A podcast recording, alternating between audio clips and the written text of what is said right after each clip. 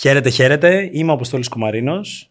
Καλώς ήρθατε σε ένα ακόμα podcast on the speakers, το έκτο κατά σειρά. Και αυτά τα οποία θέλουμε να μοιραστούμε μαζί σας κατά τη διάρκεια των podcast μας, τι είναι, είναι όλες αυτές οι πληροφορίες, οι λεπτομέρειες, οι λέξεις, οι ουσίες, οι προτάσεις, οι ιδέες που έχουμε ανάγκη για να συνεχίζουμε. Έχουμε ανάγκη να ακούμε, να παρατηρούμε για να εξελισσόμαστε προς τον οποιοδήποτε σκοπό. Αυτό το οποίο μας αρέσει να κάνουμε είναι να μπαίνουμε κατευθείαν στο θέμα. Οπότε πάμε να ξεκινήσουμε. Σήμερα δεν είμαι μόνος μου. Έχω τον φίλο μου και έναν εξαιρετικό άνθρωπο, τον συγγραφέα Στέφανο Ξενάκη μαζί μου και θα πάμε να χαθούμε σε εισαγωγικά για την επόμενη ώρα σε αυτή την συνομιλία. Στέφανε. Γεια σου Αποστόλη μου. Χαίρομαι πολύ που είμαι κοντά σου.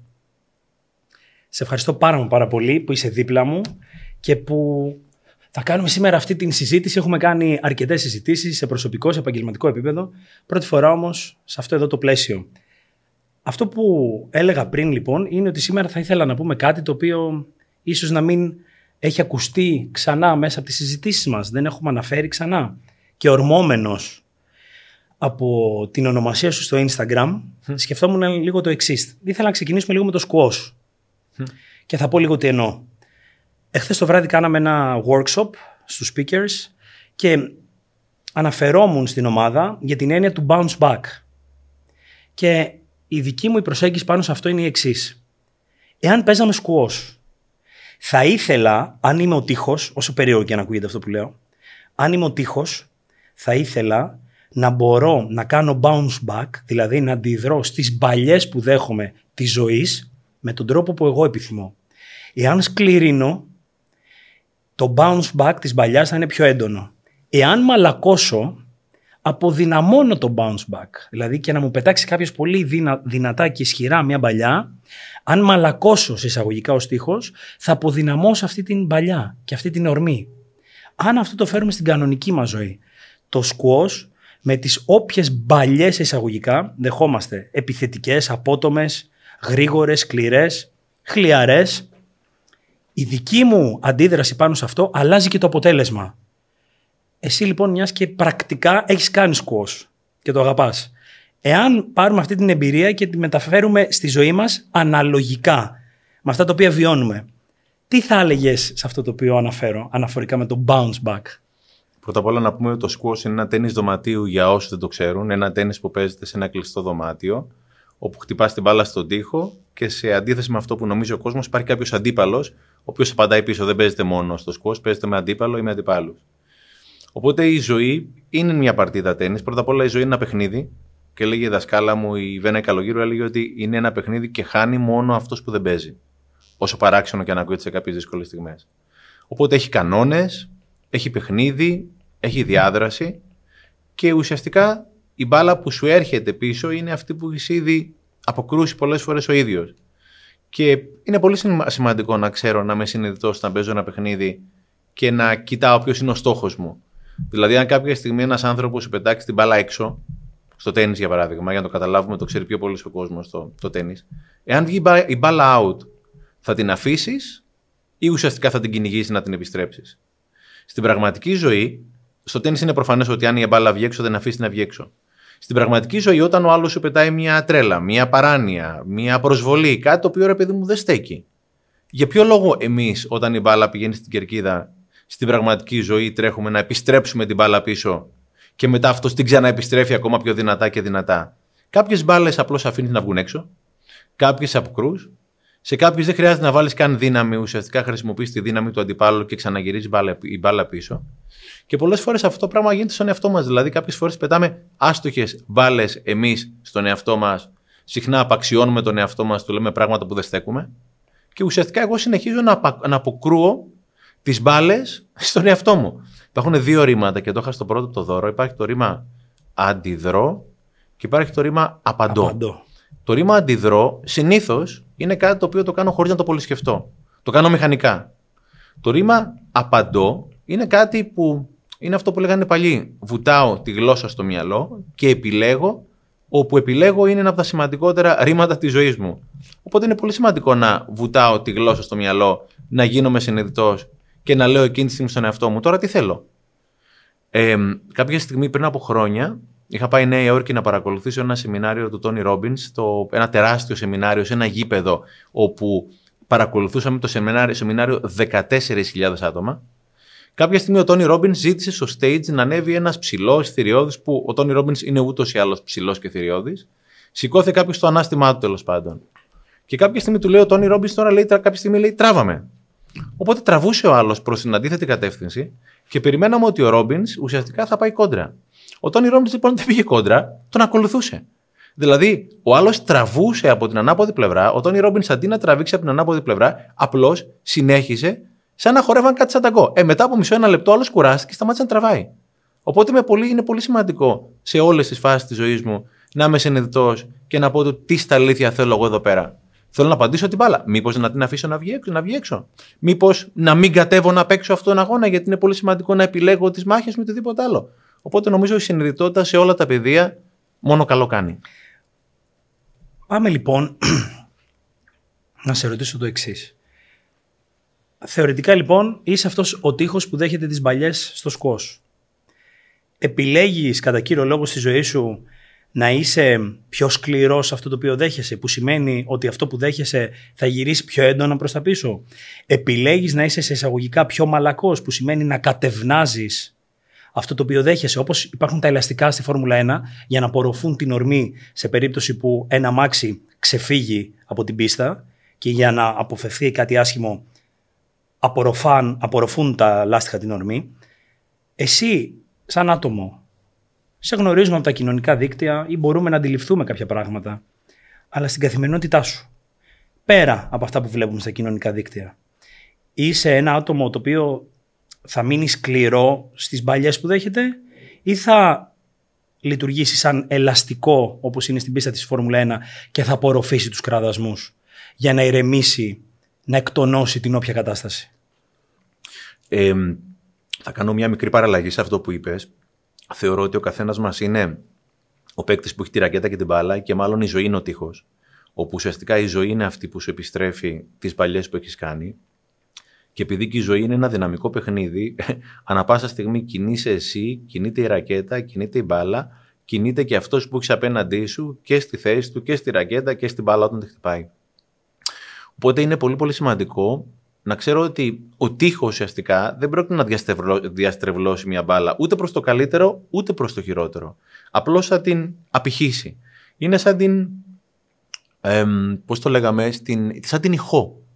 Όπου ουσιαστικά το βουνό είναι η ζωή, εσύ είσαι η φωνή και η ηχό είναι αυτό που ακούς. Η ζωή είναι ο τείχος, εσύ είσαι ο παίκτης με τη ρακέτα και αυτό το οποίο θα σου έρθει είναι αυτό το οποίο έχει πάει μέσα από τον τοίχο. Άρα ουσιαστικά η ζωή επιστρέφει παλιέ. Αν η παλιά είναι καλή, θα επιστρέψει με καλό τρόπο. Αν δεν είναι καλή, θα σου επιστρέψει με όχι καλό τρόπο. Και είναι να μάθω εγώ να εξασκούμε και να γίνομαι καλύτερος παίχτη στη ζωή μου, γιατί η ζωή απλώς επιστρέφει μπάλες. Δεν αλλάζει. Σπέρνεις ένα σπόρο και η ζωή ουσιαστικά έχει να βγάλει αυτό το οποίο έσπηρες. Εάν σπείρεις μια ντοματιά, θα βγει μια ντοματιά και όχι μια γκουριά. Αν στύψεις δύο πορτοκάλια, θα βγουν πορτοκάλια και όχι λεμόνια, εκτός αν είναι στην ταινία με τον Κιονάκι. Οπότε η ζωή ουσιαστικά είναι ένας. Έλεγε ο Νατζέμι ένα πολύ ωραίο, μια και μιλάγαμε για τον Νατζέμι νωρίτερα. Λέει: Υπάρχει στη ζωή μια σιωπηρή δικαιοσύνη. Με, μέσω μακροπρόθεσμα θα πάρεις από τη ζωή αυτό το οποίο αξίζεις. Αυτή είναι η γνώμη μου. Ωραία, θα συνεχίσω εγώ σε αυτό το, το πλαίσιο. Οι παλιέ λοιπόν, αφού θες να αλλάξουμε το πλαίσιο, να το αλλάξουμε. Οι παλιέ τις οποίες εσύ πετάς στον τοίχο που ονομάζει ζωή τι είναι συνήθως; Είναι πιο έντονες, είναι πιο δυνατές, είναι πιο σκληρές, είναι πιο χλιαρές, είναι προσαρμοστικές; Ποια είναι η στάση του Στέφανου που δεν γνωρίζουμε πέρα από τα κοινωνικά δίκτυα. Ναι. Τι κάνει εκεί ο Στέφανος; Ανάλογα με το τι, ποια είναι η σκοπιμότητά σου. Μπορεί η σκοπιμότητά σου να κουράσει τον αντίπαλο. Αντίπαλο δεν εννοώ αντίπαλο στην πραγματικότητα. Έτσι. Μπορεί ουσιαστικά ένα game να είναι ε, 30 πόντι. Μπορεί να, ένα άλλο game να κάνεις μία με το βόλα και να αφήνει να το καρφώσει να τελειώνεις. Νομίζω ότι ανάλογα με την περίσταση και έρχεται πάντα αυτό το οποίο έχει πει ο Dyer, ο Wayne Dyer, το μόνιμα επίκαιρο, ότι τελικά ευφυα είναι με τις τωρινές μου επιλογές να εξασφαλίζω τη μελλοντική μου ευημερία το στόχο. Ποιος είναι ο στόχος μου, να έρθω εδώ πέρα στο περιστέρι που ήρθα; Πρέπει να κατέβω από εθνική και μετά να πάρω παραλιακή για να γυρίσω πάλι σπίτι μου στη βούλα. Πρέπει να πάω θρακομαγεδόνε, πρέπει να πάω από την Κιοδό. Οπότε ο δρόμος που θα χρησιμοποιήσεις οφείλει να είναι προσαρμοσμένος σε αυτό το οποίο θες να πετύχεις. Αλλά όσο πιο πολύ δουλεύεις με τον εαυτό σου, θα δεις όπως λέμε και στο σκος, ότι όσο πιο πολύ control βάζεις στην μπάλα, τόσο λιγότερη δύναμη χρειάζεται. Οπότε όσο πιο επικεντρωμένος είμαι στο στόχο μου, τόσο λιγότερο κόπο χρειάζεται μάταια να καταβάλω. Είχε πει ο Ζίγκλαρ, ο Ζίγκ Ζίγκλαρ είχε γράψει ένα πολύ ωραίο βιβλίο, το See You at the Top. Και είχε πει κάποια στιγμή, ρε παιδί μου, ότι αν έχεις ένα στόχο να ανάψει το χαρτάκι ε, φωτιά, δεν πρέπει να μετακινεί συνέχεια το μεγεθυντικό καθρέφτη, ο οποίος είναι μεταξύ του χαρτιού και του ήλιου. Οπότε είναι πολύ σημαντικό με συνειδητές κινήσεις ψύχρεμες και ήρεμες να με φέρουν στο στόχο μου πιο πολύ από ότι χρησιμοποιώντα δύναμη, ενέργεια, όχι ενέργεια, δύναμη, περιττή ενέργεια, χαμένη δύναμη. Είναι χαμένη ενέργεια. Οπότε είναι πολύ σημαντικό να μάθω να κατευθύνω τη δύναμη μου και την ενέργεια εκεί πέρα. Πραγματικά θέλω και είναι καλό για μένα και τους συνανθρώπους μου. Κινείσαι, μιας και αναφέρουμε πάρα πολύ συχνά την έννοια και τη λέξη στόχος και είμαστε και άτομα που πολύ συχνά στην καθημερινότητά μας έντονα θα μιλήσουμε γι' αυτό. Τι πέτυχα, τι κατάφερα, τι πέτυχα, τι θα ήθελα να πετύχω ή προς τα πού οδεύω, πώς κινούμε στην καθημερινότητά μου, αν τρέχω, αν τρέφομαι σωστά, εάν μένω εκτός κοινωνικών δικτύων, εάν έχεις μια υπέροχη συνήθεια να ταΐζεις τα ψαράκια συνήθως το πρωί, δεν πετάς ποτέ φαγητό, το αξιοποιείς κάπως, μια υπέροχη κίνηση. Οπότε λοιπόν κάποιοι από εμάς, εγώ, εσύ, έχουμε κάποιες ρουτίνες που θεωρούμε ότι είτε μας φέρουν πιο κοντά στους στόχους μας, είτε μας εξελίσσουν. Το ερώτημα είναι το εξής. Κινείσαι ποτέ χωρίς να έχεις κάποιους συγκεκριμένους στόχους; Ναι. ναι. Καταρχήν να σου πω ότι ένα πολύ καλό πεδίο για να εφαρμόσει κανείς όλα αυτά τα πράγματα είναι απλές μετακινήσεις με το αυτοκίνητο. Κάθε μέρα μετακινούμαστε περίπου δύο ώρες την ημέρα με το αυτοκίνητο. Βλέπω πάρα πολύ χαμένο κόπο ενέργεια και όχι μόνο μέσα στο αυτοκίνητο. Δηλαδή βγαίνει κάποιος χωρίς το flash, κάνει διοικητά. Ο κόσμος, στην πλειοψηφία του, όχι όλος, είναι τόσο το ποτήρι του γεμάτο όπου με το που θα συμβεί κάτι αναπάντεχο, τις προάλλες ήμουνα που βριζόταν κάποιοι δύο οδηγοί τέλος πάντων και όντως ο ένας από τους δύο είχε αργήσει να ξεκινήσει το φανάρι, ο άλλος βγάλει το κεφάλι του, αυτό το σπίτι σου, το ένα, το άλλο κτλ. Υπήρχε μια καθυστέρηση 5-10 δευτερόλεπτα, είναι η αλήθεια. Ο πρώτος οδηγός είναι η αλήθεια ότι καθυστέρησε, μάλλον έπαιζε με το κινητό του. Ο δεύτερος τρελάθηκε. Γιατί τρελάθηκε ο δεύτερος; Υπάρχει μια διαφορά μεταξύ θυμώνω και τρελαίνομαι. Γιατί αν το ποτήρι μου είναι γεμάτο συνέχεια, η οποιαδήποτε σταγόνα μπει ξανά μέσα, θα ξεκυλήσει το ποτήρι μου. Εάν εγώ φροντίζοντας να κάνω καλές επιλογές για τη ζωή μου, να γυμνάζομαι, να μην βλέπω δελτία ειδήσεων, να συνδέομαι τους συνανθρώπους μου και, και, και. Είμαι ήρεμος. Η σταγόνα η οποία κατά τεκμήριο θα έρθει αναπάντεχα και την ώρα που δεν την περιμένεις, δεν πρόκειται να ξεκινήσει το ποτήρι σου. Άρα ουσιαστικά είναι πολύ σημαντικό να είμαι σωστός ηγέτης της ζωής μου. Το έχω πει και δημόσια πάρα πολλές φορές. Για ποιο λόγο στο αυτοκίνητο να πρέπει να ακούω συνέχεια ειδήσεις, ραδιόφωνο, μουσική, διαφημίσεις και να μην ακούω ομιλίες, podcast, audiobook και όλα αυτά τα πράγματα; 400 ώρες το χρόνο στο αυτοκίνητο είναι αρκετές για να βγάζει μεταπτυχιακό εξ αποστάσεως. Γιατί να κάνω κάτι επειδή έχω συνηθίσει να το κάνω ή επειδή ήθιστε να γίνεται. Οπότε κάθε στιγμή είναι μια καταπληκτική στιγμή για σωστή αυτοηγεσία. Και είχα ένα story σήμερα στο ένα βιντεάκι μικρό στο Instagram. Ήταν γύρω από μια ιστορία που μου είπε μια κολλητή της κόρης μου, όπου παραμονές Χριστουγέννων του 2021 πήγαν και είπαν τα κάλαντα στην Άνω Βούλα κάπου που μένω. Κάποια στιγμή σταματήσαν σε ένα περίπτερο και ζητήσαν να αγοράσουν κάποια νεράκια από τον περιπτερά γιατί διψούσαν για να συνεχίσουν τα υπόλοιπα κάλαντα. Ο περιπτεράς λοιπόν, αντί να τους χρεώσει, τους είπε: Παιδιά, αυτό είναι δώρο από μένα. Γιατί έχετε βγει τα κάλαντα, δεν πρόκειται να σας πάρω εγώ τα λεφτά σήμερα που βγάζετε. Και είμαι σίγουρος ότι αυτός δεν πήρε χρήματα καθόλου και από άλλα παιδιά. Τόσο όμορφη κίνηση, από την οποία ποιος ωφελείται πιο πολύ, εσύ. Οπότε αυτές οι μικρές στιγμές, και μετά έκανα και μια ερώτηση. Λέω ρε παιδιά, αυτό πόσο τους στήχησε, το πόσο κόστησε στον περιπτερά το μπουκαλάκι το νερό. Κόστησε περίπου 20 λεπτά, φαντάζομαι, όσο αγοράζει το μπουκαλάκι ο περιπτεράς. Πόσο άξιζε όμως αυτή η κίνηση; Άξιζε κάποια εκατομμύρια γιατί πήρε ένα συνέστημα το οποίο εκατομμύρια δεν μπορούν να σου εξαγοράσει το συνέστημα της αγάπης. Οπότε είναι πολύ σημαντικό να είμαι συνειδητός και να πω αυτό τώρα τι μου κοστίζει και τι αξίζει. Τι κοστίζει να βγω έξω το πρωί να τρέξω 20 λεπτά; Τίποτα. Τι αξίζει; Τη ζωή μου. Τι αξίζει ένα βιβλίο, τι κοστίζει ένα βιβλίο να το αγοράσω; Και πραγματικά να πάρω κάποια πολύ σημαντικά tips. Μπορεί ένα βιβλίο να κάνει από 10, 15, 20 ευρώ, δεν ξέρω τι. Όμως ένα βιβλίο το οποίο σου έδωσε μια πληροφορία και σε βοήθησε να γλιτώσεις ένα έμφραγμα. Ή ένα θέμα, σοβαρό θέμα υγείας μέσα από σωστή διατροφή και άσκηση, πόσο αξίζει, όσο η ζωή μου. Άρα είναι πολύ σημαντικό να μάθω τι κοστίζει αυτό το πράγμα και τι αξίζει. Και μέσα σε όλο αυτό το πράγμα, διαφορά μεταξύ αξίζω και κοστίζω, είναι η υπεραξία μιας ολόκληρης ζωής. Δεν ξέρεις ποτέ αν σε ένα podcast ή μια εκπομπή ή ένα YouTube channel ή δεν ξέρω που αλλού μπορείς να ακούσεις μια ιδέα και να την αξιοποιήσεις για να αλλάξεις τη ζωή. Πόσο σου κόστησε αυτό το podcast, 30 λεπτά. Πόσο άξιζε, μπορεί όσο η μισή μου ζωή. Είναι πράγματα τα οποία και εμείς δεν ξέραμε και φυσικά ψάχνουμε να τα βρούμε συνέχεια έτσι. Ξέρεις τι, μιλάμε για κάποιες πολύ απλές ρουτίνες ή συνήθειες, το διάβασμα ενός βιβλίου, το πρωινό τρέξιμο, ένα πρωινό ξύπνημα, πιο πρωινό ξύπνημα, κάποιες από τις ρουτίνες μας ή κάποια από αυτά που θεωρείς εσύ ότι μπορούν να βοηθήσουν έναν άνθρωπο. Η ερώτηση εδώ είναι η εξής. Από τη στιγμή που μιλάμε για κάτι το οποίο είναι τόσο μα τόσο απλό, πραγματικά το να αγοράσουμε ένα βιβλίο μπορεί να κοστίζει σε κάποιες περιπτώσεις όσο το να καταναλώσουμε δύο ποτήρια καφέ ή ένα light μεσημεριανό. Από τη στιγμή λοιπόν που μιλάμε για κάποιες τόσο απλές έννοιες, γιατί θεωρείς ότι αρκετοί άνθρωποι έχουν μια αποστροφή ως προς αυτό; Ή να το πω αλλιώς. Γιατί θεωρείς κατά τη γνώμη σου ότι αρκετοί άνθρωποι θα πάρουν τις κυλιόμενες σκάλες και όχι τις κανονικές όταν βγουν από το μετρό.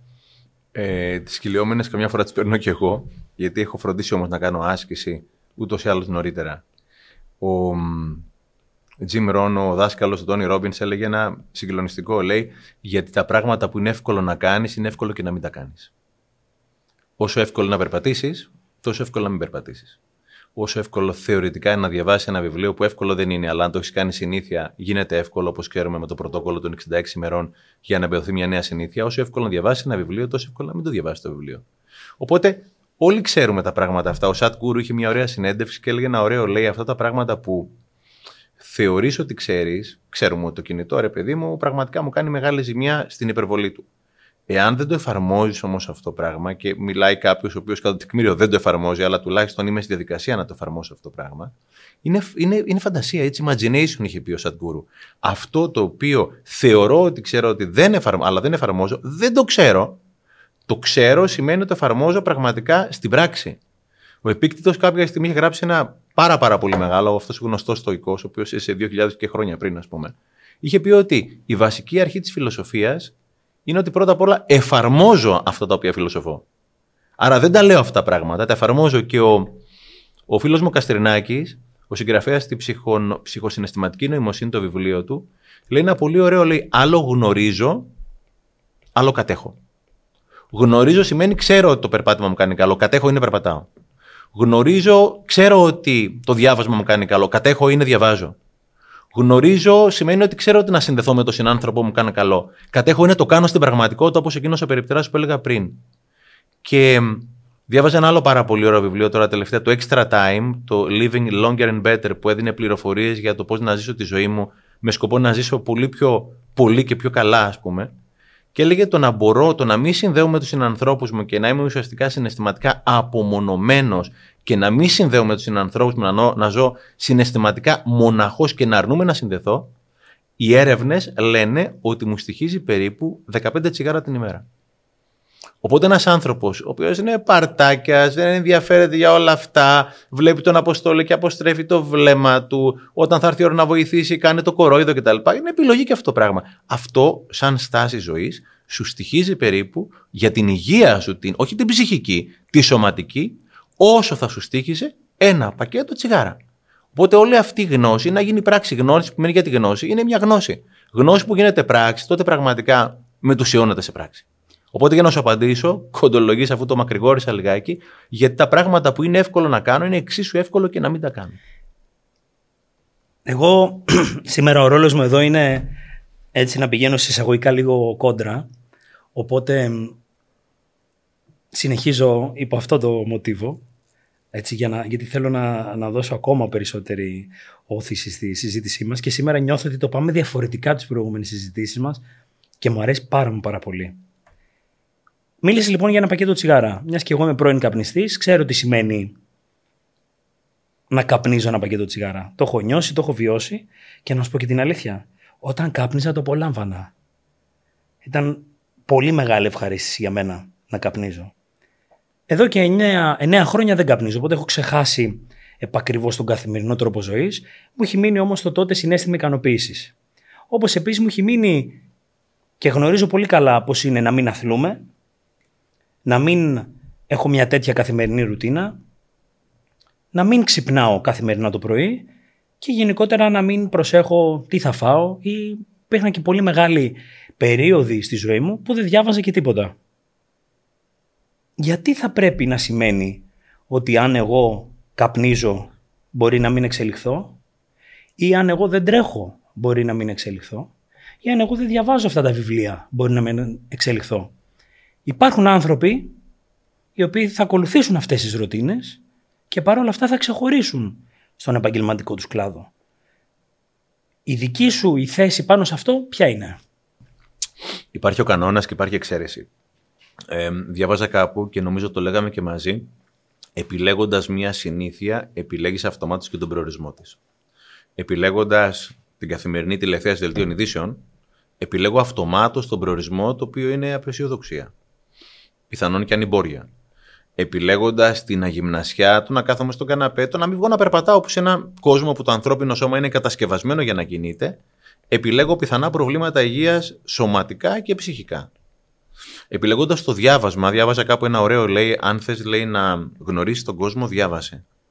Αν θες να γνωρίσεις τον εαυτό σου, γράψε.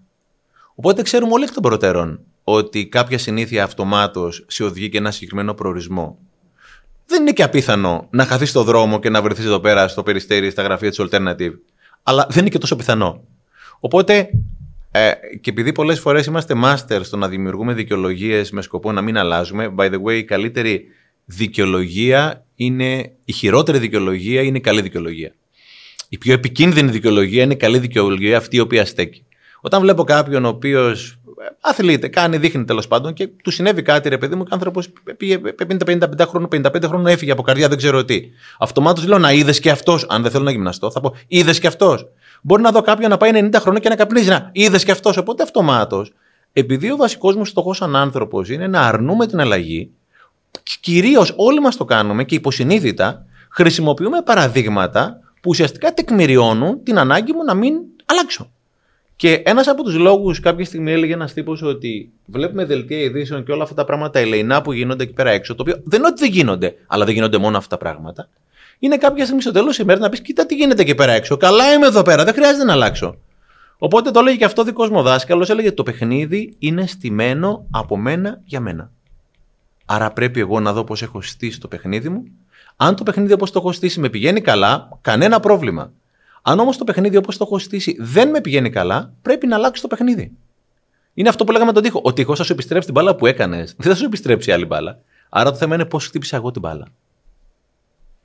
Μίλησες για αλλαγή. Και μπορούμε να καταλάβουμε ότι η αλλαγή είναι αυτή η οποία όλους μας φέρνει σε δύσκολη θέση. Αν μία μέρα αλλάξω έστω και για ένα στενό τον τρόπο που χρησιμοποιώ, τη διαδρομή που χρησιμοποιώ για να πάω στην εργασία μου ή στο πατρικό μου ή στο σπίτι μου, θα ενοχληθώ. Οπότε αντιλαμβανόμαστε όλοι πόσο σημαντική είναι η διαδικασία αλλαγής στη ζωή μας, ό,τι και να είναι αυτό. Από τα πιο απλά, σαφέστατα, μέχρι τα πιο έντονα. Εσύ λοιπόν έχεις μια καθημερινή ρουτίνα.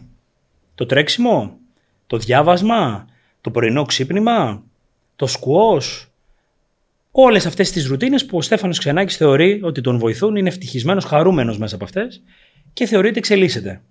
Δεν είναι όμως από την άλλη μοναδικές ρουτίνες που μπορεί να υιοθετήσει ένας άνθρωπος για να τον εξελίξουν. Η ερώτηση είναι η εξής.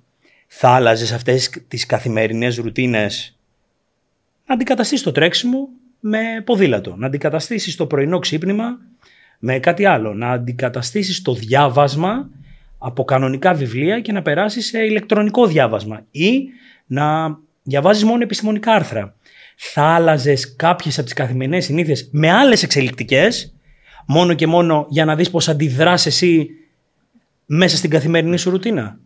Ε, πρώτα απ' όλα και η ιερή ρουτίνα του καθενός. Πραγματικά είναι ιερές κάποιες ρουτίνες, είναι ιεροί. Αλλά είναι και ιερό το να κάνεις challenge τον εαυτό σου, να προκαλεί να δοκιμάσεις καινούργια πράγματα. Ε, ακούγα John Maxwell, ο οποίος είναι ένας από τους ανθρώπους που με έχει χαρακτηρίσει. John Maxwell, από τους τελευταίους ε, της ηγεσίας, της προηγούμενης γενιάς τέλος πάντων, και έλεγε το rule of five.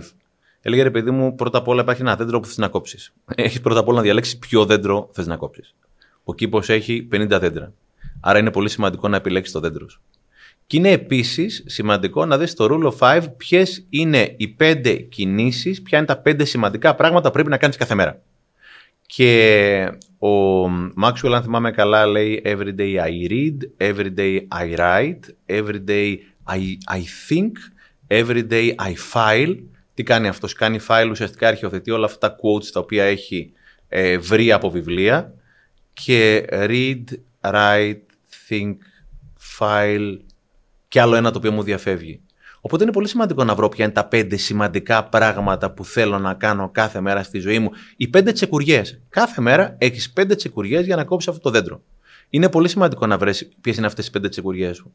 Είναι εξίσου όμως σημαντικό και απαραίτητο από καιρού εις καιρών να κάνεις challenge στον εαυτό σου όσον αφορά αυτές τις τσεκουριές.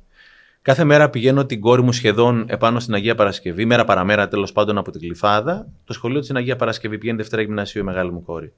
Οπότε είχα μέσα στο μυαλό μου, επειδή συχνά λόγω διαφημιστικών εταιριών πήγαινα κάθε πρωί επάνω για να τους επισκεφτώ τους πελάτες μου, είχα μια συγκεκριμένη διαδρομή στο μυαλό μου. 7,5 ώρα που ξεκινάμε με την κόρη μου, κάνουμε περίπου μία ώρα να πάμε στο, στην Αγία Παρασκευή. Κάθε μέρα έκανε 60 λεπτά. Μου λέει μπαμπά, να δοκιμάσουμε μια μέρα το Google να βρούμε μια άλλη διαδρομή. Λέω ρε Άβρα μου, την κάνω αυτή τη διαδρομή αγάπη μου 20-25 χρόνια. Το ξέρω. Όχι, μόνο να δοκιμάσουμε.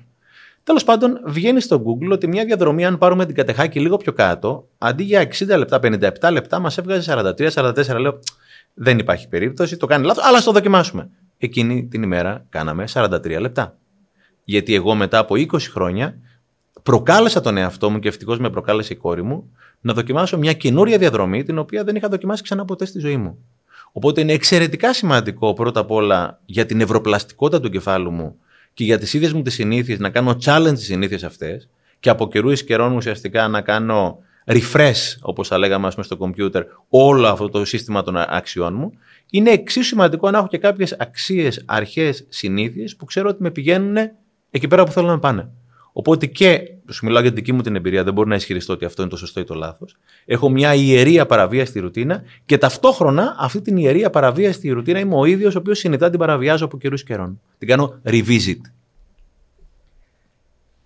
Προσφάτως προκαλώ τον εαυτό μου να κάνει κάποια καινούργια πράγματα. Έτσι ξεκίνησα κολύμπι, ξεκίνησα spinning, ξεκίνησα κάποια πράγματα τα οποία συνειδητοποιώ ότι δεν με εκφράζουν αλλά μόνο και μόνο ότι πήγα σε ένα χώρο, ας πούμε στο κολυμπητήριο, που δεν ήξερα τον περισσότερο κόσμο, που δεν ήξερα από πού πρέπει να σταθώ, δεν ήξερα ποια είναι η αίσθηση, δεν ήξερα αν τα γυαλάκια που βάζω θα μπορώ να δω, που τελικά δεν έβλεπα όντως. Όλα αυτά τα οποία με φέραν σε δύσκολη θέση, όταν έφυγα από εκεί, μου έδωσαν ένα αίσθημα πληρότητας. Ένα αίσθημα πληρότητας το οποίο το χρησιμοποιώ πολλές φορές για να κάνω κάποια βήματα δικά μου. Εάν κάναμε ψυχοθεραπεία, για να αντιμετωπίσουμε το φόβο της δημόσιας ομιλίας, κάποιος θα μας έλεγε ξεκίνα, αποδόμησε το φόβο σου από μικρά απλά καθημερινά πράγματα. Άρα ξεκίνα να μιλάς δημόσια στην παρέα σου. Σε δύο, σε τρία άτομα, σε αυτό το ασφαλές επίπεδο, για να μπορέσεις σιγά σιγά να το αποδομήσεις. Με τον ίδιο τρόπο αντιμετωπίζω και εγώ αυτά τα ξένα περιβάλλοντα για να μπορέσω να ανταποκριθώ και να προσαρμοστώ όταν σε επαγγελματικό ή σε προσωπικό επίπεδο έχω κάτι σοβαρό να διαχειριστώ. Κρατώ αυτό που είπες για το ποια είναι η τσεκουριά σου. Πολύ ωραίο πάλι να κάνουμε την αναγωγή στην καθημερινή ζωή. Και η επόμενη ερώτηση είναι η εξής. Τι είναι αυτό που δεν ξέρουμε για τον Στέφανο Ξενάκη; Αν νομίζω ότι ξέρω εγώ, δεν έχω ιδέα. Κάθε μέρα κάθε ψάχνω να βρω τον εαυτό μου. Όπως σου έλεγα νωρίτερα, είμαι 53 χρονών, πρόσφατα ανακάλυψα ένα θέμα μέσω των παιδιών μου, το οποίο το είχα δούλευτο εδώ και πάρα, πάρα πολλά χρόνια, το οποίο με έχει αποδιοργανώσει, τρελάνει και τα θέματα που δεν έχουμε λύσει θα τα προβάλλουμε στα παιδιά μας. Ε, δεν περίμενα θα το βρω αυτό το θέμα. Ε, οπότε και η ζωή είναι, έχει και τα τεστ και τα διαγωνίσματα. Τα διαγωνίσματα είναι με ε, αντικείμενο, με θεματολογία η οποία έχει προανακοινωθεί, αλλά έχει και τα τεστ, τα οποία δεν ξέρεις ποτέ τι τεστ θα σου έρθει. Οπότε όλο αυτό το challenge εμένα το οποίο μου προέκυψε να λύσω ένα θέμα το οποίο είχα άλυτο από τα παιδικά μου χρόνια, το οποίο προβάλλω 100% στα παιδιά μου, είναι μια αφορμή να το δουλέψω προκειμένου να προχωρήσω και να εξελιχθώ και εγώ και τα παιδιά μου. Και όπως έλεγε ο Μάξουελ, τώρα που αναφέραμε νωρίτερα, η ζωή δεν γίνεται πιο εύκολη. Όσο προχωράς, οι πίστες θα δυσκολεύουν, όπως είναι και στο σχολείο.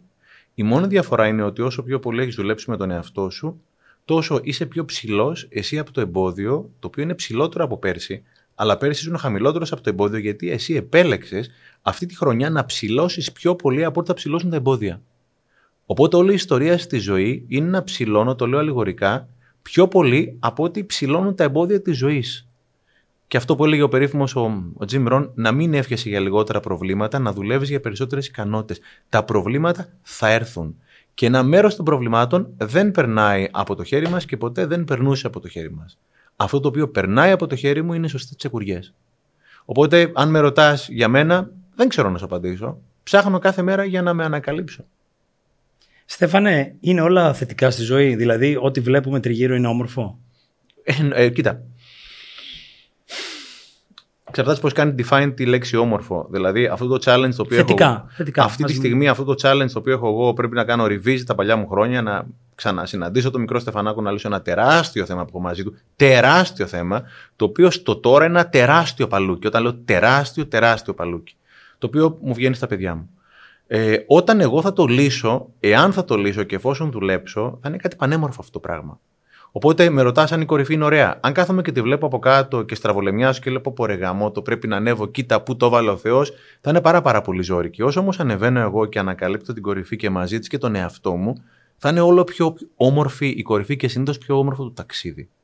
Οπότε είναι το θέμα αν το ταξίδι είναι όμορφο και το ταξίδι είναι πάντα όμορφο. Και οι αφορμές για ένα όμορφο ταξίδι στην αρχή συνήθως δεν είναι ποτέ με τη στενή έννοια του όρου όμορφες. Είναι δύσκολες, είναι αγκουράτες και δεν θέλω να πω την άλλη λέξη.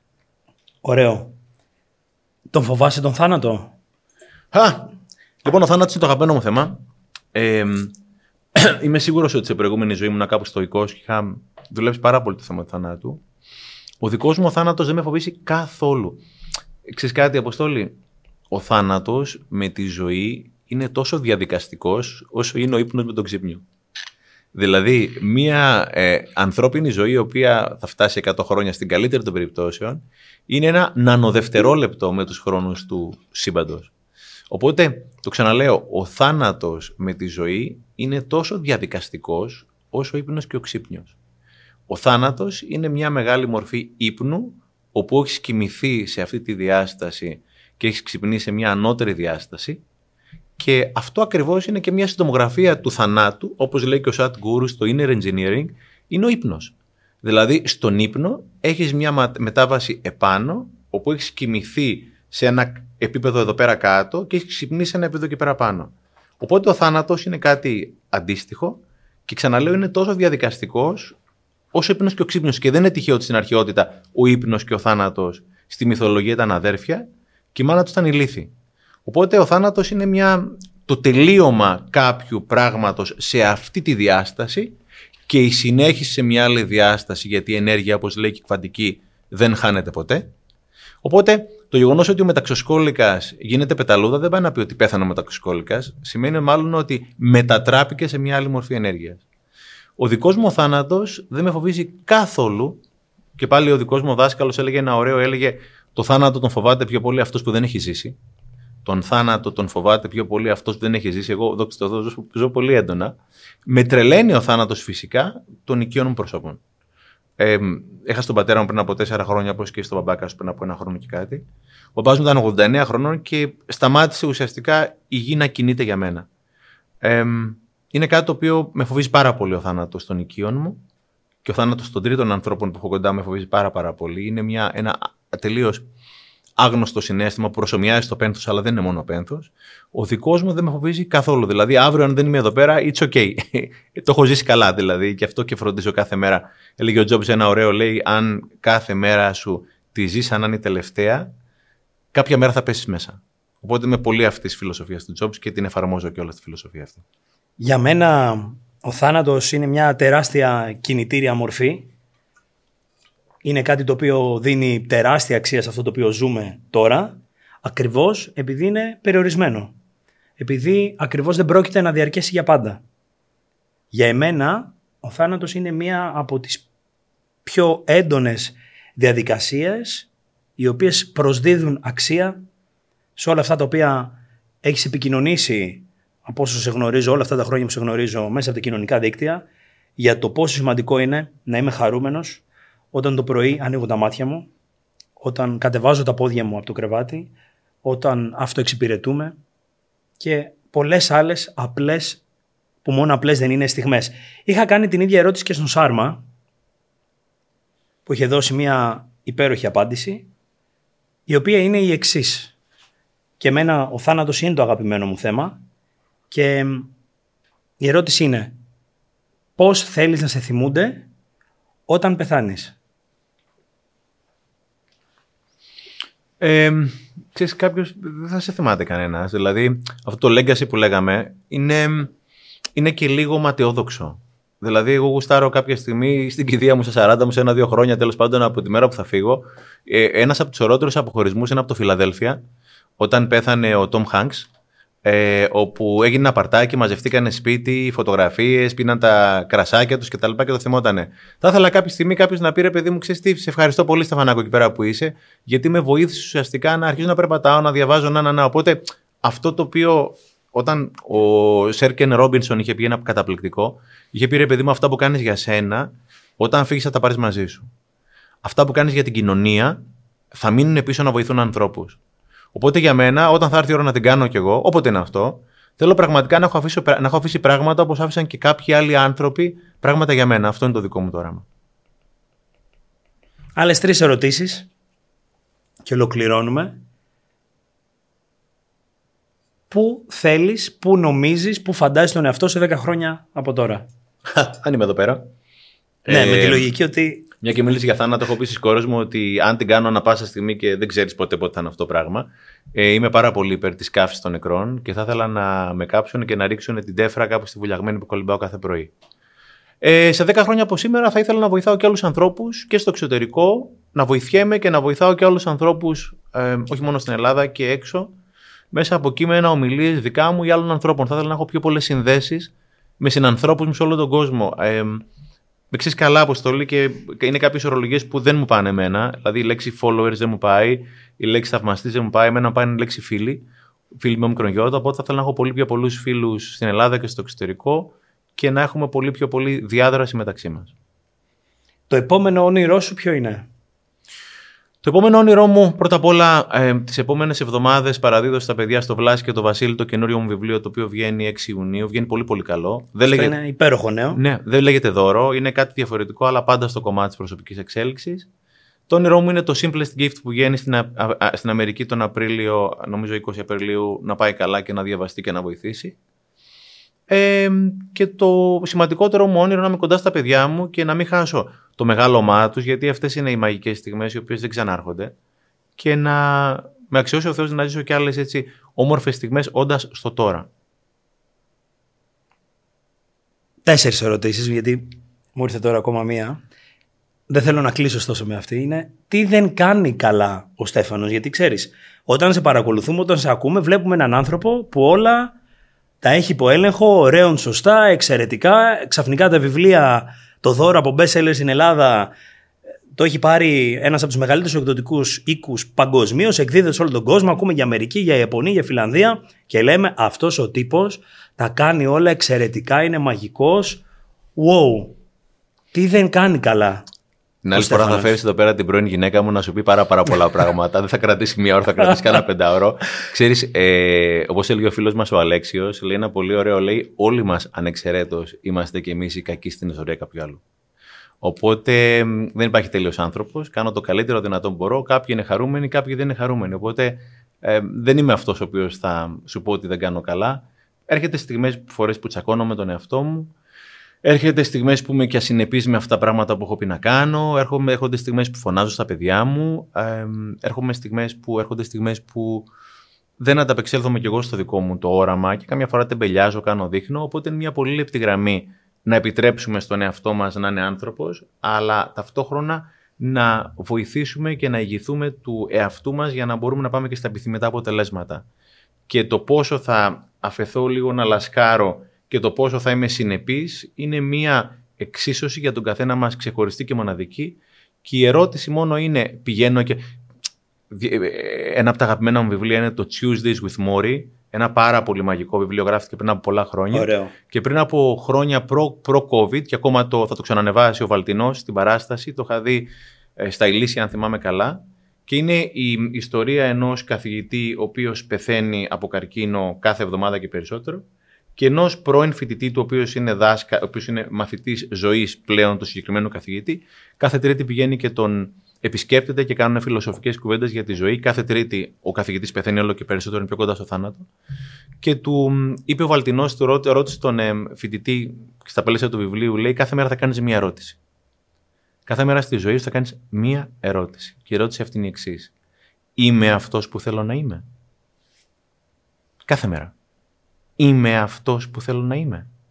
Αυτή είναι η ερώτηση πραγματικά, Αποστόλη, η οποία αλλάζει ζωές και είναι και πιο ειλικρινής και αυτοαποκαλυπτική ερώτηση στη σχέση με τον εαυτό μου. Είμαι αυτός που θέλω να είμαι. Είναι το μόνο πράγμα το οποίο πραγματικά μετράει στη ζωή αυτή στη σχέση με τον εαυτό μας. Τελευταία ερώτηση. Ποιο είναι το δικό σου γιατί; Ωραία, καταλαβαίνουμε πολλά πράγματα, αλλά συγκεκριμένα το γιατί του Στέφανου που πλέον αποφάσισε στη ζωή του από το 2015 και μετά να αλλάξει κατεύθυνση επαγγελματική και να γράψει το δώρο, να οδηγηθεί σε αυτό το μονοπάτι, να εμπνεύσει άλλους ανθρώπους. Στην ουσία όμως, ωραία όλα αυτά, τα ξέρουμε, το βάθος μέσα σου, η ουσία μέσα σου, το δικό σου το γιατί... Να βοηθάω ανθρώπους. Όπως με βοήθησαν κάποιοι άλλοι άνθρωποι, το γιατί το δικό μου είναι να βοηθήσω ανθρώπους όπως με βοήθησαν και άλλοι άνθρωποι και κάποια στιγμή, δεν θυμάμαι ποιος ήταν, όταν του είχε πει στον δάσκαλό του, ο οποίος αφιλοκερδός του μάθαινε πράγματα, του λέει γιατί μου τα μαθαίνεις αυτά τα πράγματα; Λέει ο δάσκαλός του, λέω, θέλω, θέλει, του λέει του μαθητή, θέλω από σένα κάτι. Λέει τι θέλεις από μένα; Να μου υποσχε... Δεν θα σου πάρω ποτέ χρήματα. Αλλά θέλω να υποσχεθείς, όπως τα έμαθα εγώ που μου τα έμαθαν άλλοι, θέλω και εσύ να κάνεις ό,τι μπορείς και περνάει από το χέρι σου να τα μάθεις και σε άλλους ανθρώπους. Οπότε όλη αυτή η γνώση αποστόλη, η αγάπη, η σύνδεση, η εξέλιξη, όλα αυτά τα πράγματα έχουν ένα σκοπό.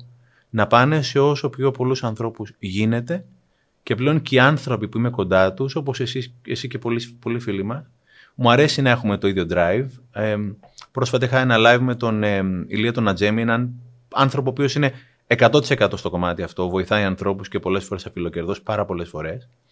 Όταν πήγα και τον είδα στο κτήμα του και μιλήσαμε, πήρα το φίλο μου τον Κονάνα τον Αντρέα που είναι και αυτός παρακολουθεί πάρα πολύ τον, ε, τον Ηλία.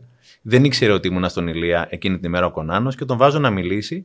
Χάρηκε πάρα πολύ ο Αντρέας και υποσχεθήκαμε να πάμε στην φάρμα στη Μερινούντα έξω από το Μαρκόπουλο που έχει φτιάξει ο Νατζέμι για να κάνουμε κάτι τρεις μας. Με το που έκλεισε το τηλέφωνο με τον Κονάνο, το πρώτο πράγμα που μου είπε ο Νατζέμι, ένας άνθρωπος ο οποίος η νούμερο ένα αξία του είναι προσφορά. Νούμερο ένα αξία του είναι προσφορά μου λέει να μαζευτούμε να βοηθήσουμε ανθρώπους. Ήταν το πρώτο ρήμα το οποίο βγήκε μέσα από, όχι τη γλώσσα, αλλά μέσα από την ψυχή του να βοηθήσουμε. Αυτό το ρήμα λοιπόν πια, εμένα στα 53 μου χρόνια είναι εξαιρετικά σημαντικό. Δεν σημαίνει ότι όντας πρώτο το να βοηθήσω δεν είναι δεύτερο, το να κερδίσω, το να βιοποριστώ ή οτιδήποτε άλλο. Αλλά τα χρήματα δεν μπορεί να είναι ποτέ το νούμερο ένα drive σε αυτό που κάνεις. Τα χρήματα είναι πάντα το αποτέλεσμα. Και είναι πολύ πολύ σημαντικό πώς ιεραρχώ τις ανάγκες τη προτεραιότητάς μου, προτεραιότητες στη ζωή αυτή. Είχε πει ο Τόνι Ρόμπινς σε ένα καταπληκτικό. Λέει, καλά, εντάξει, ρε παιδί μου, τόσο διαφορετικό, θέλω να βοηθήσω και να οικονομήσω. Και ο άλλος θέλει να οικονομήσω και να βοηθήσω. Και λέει ο Τόνι Ρόμπινς σε ένα συγκλονιστικό, λέει, αν βάλεις τα 10 νούμερα του κινητού σου τηλεφώνου στη σειρά και αλλάξεις το πρώτο με το δεύτερο, βγαίνει άλλο νούμερο. Οπότε είναι εξαιρετικά σημαντικό ποιο είναι το νούμερο ένα drive σου. Αν με ρωτήσεις τα 53 μου, το νούμερο ένα by far drive μου είναι να βοηθήσω όπως με βοήθησαν και εμένα. Και εγώ το επιβεβαιώνω, γιατί εσύ προσωπικά με έχεις βοηθήσει και σε ευχαριστώ για τη συζήτηση που είχαμε σήμερα. Το εκτιμώ. Ήθελα να πούμε κάποια πράγματα που ίσως να μην έχουν ακουστεί ξανά μέσα από τις συζητήσεις μας, να το, το προσεγγίσουμε με ένα, από ένα διαφορετικό υπόβαθρο αυτή τη φορά. κρατώ έντονα το bounce back, τον παραλληλισμό του σκουό στην πραγματική μας ζωή. Με εκφράζει και εμένα τον ίδιο. Και υπάρχει κάτι τελευταίο που θέλεις να προσθέσεις ίσως; Να ευχαριστήσω μόνο για τη σχέση, τη φιλία μας και να τονίσω ότι όπως λέει ο Χριστάκης γινόμαστε οι 5 ή 10 άνθρωποι που έχουμε τριγύρω μας. Έχω επιλέξει να είμαι ανθρώπους σαν και ένα αποστόλιο, οπότε είναι πολύ σημαντικό Διάβασα ένα βιβλίο του 1960-50 του Clement Stone, αν θυμάμαι, που έλεγε «Από τη στιγμή που το περιβάλλον μου θα με ορίσει, έχω πρώτα απ' όλα εγώ υποχρέωση να ορίσω το σωστό περιβάλλον που θα με ορίσει». Άρα είναι εξαιρετικά σημαντικό να προεπιλέξω ποιους ανθρώπους έχω τριγύρω μου. Ναι, στη δουλειά ή στο συγγενολόι κάποιοι άνθρωποι δεν είναι της επιλογής μου, αλλά είναι επιλογή μου με ποιους από τη δουλειά ή από το συγγενολόι θα έχω πιο πολλά και λιγότερα παρεδώσει οι φίλοι μου και ο στενός μου κύκλος είναι η απόλυτη επιλογή μου. Και όταν κάνεις με, κάτσεις με ανθρώπους που είναι φιλομαθείς, που, που, που, θα κάνεις το ίδιο που κάνουν αυτοί. Αν κάτσεις με κάποιους άλλους ανθρώπους οι οποίοι δεν τα γουστάρουν όλα αυτά τα πράγματα, όχι ότι είναι κακοί άνθρωποι, αλλά μπορεί να μην έχουν τις σωστές συνήθειες, θα έχεις κολλήσει όλες αυτές τις συνήθειες πολύ πιο γρήγορα από ό,τι κολλιέται και η όμικρον τώρα μια και είναι και επίκαιρη με τον COVID. Οπότε είναι εξαιρετικά σημαντικό να επιλέξω ποιους ανθρώπους έχω τριγύρω μου. Υπέροχο, ευχαριστούμε Στέφανε. Το podcast μας, το έκτο κατά σειρά, φτάνει στο τέλος του. Κάθε Τετάρτη, 5 ώρα το πρωί, μπορείτε να το βρείτε σε Spotify, Apple Podcasts και Google Podcasts. Αυτά τα οποία θέλουμε να αναφέρουμε μέσα από αυτές τις σειρές είναι η δική μας η αλήθεια, η δική μας η ανάγκη για παρακίνηση, για έμπνευση, για ένα καλύτερο αύριο, για μια καλύτερη καθημερινότητα, για ένα καλύτερο μέσα μας, με τον τρόπο βέβαια που το ορίζει ο καθένας από εμά. Είμαι Αποστόλης Κουμαρίνος, θα λέμε την επόμενη Τετάρτη με το 7ο κατά σειρά podcast. Μέχρι τότε, keep speaking.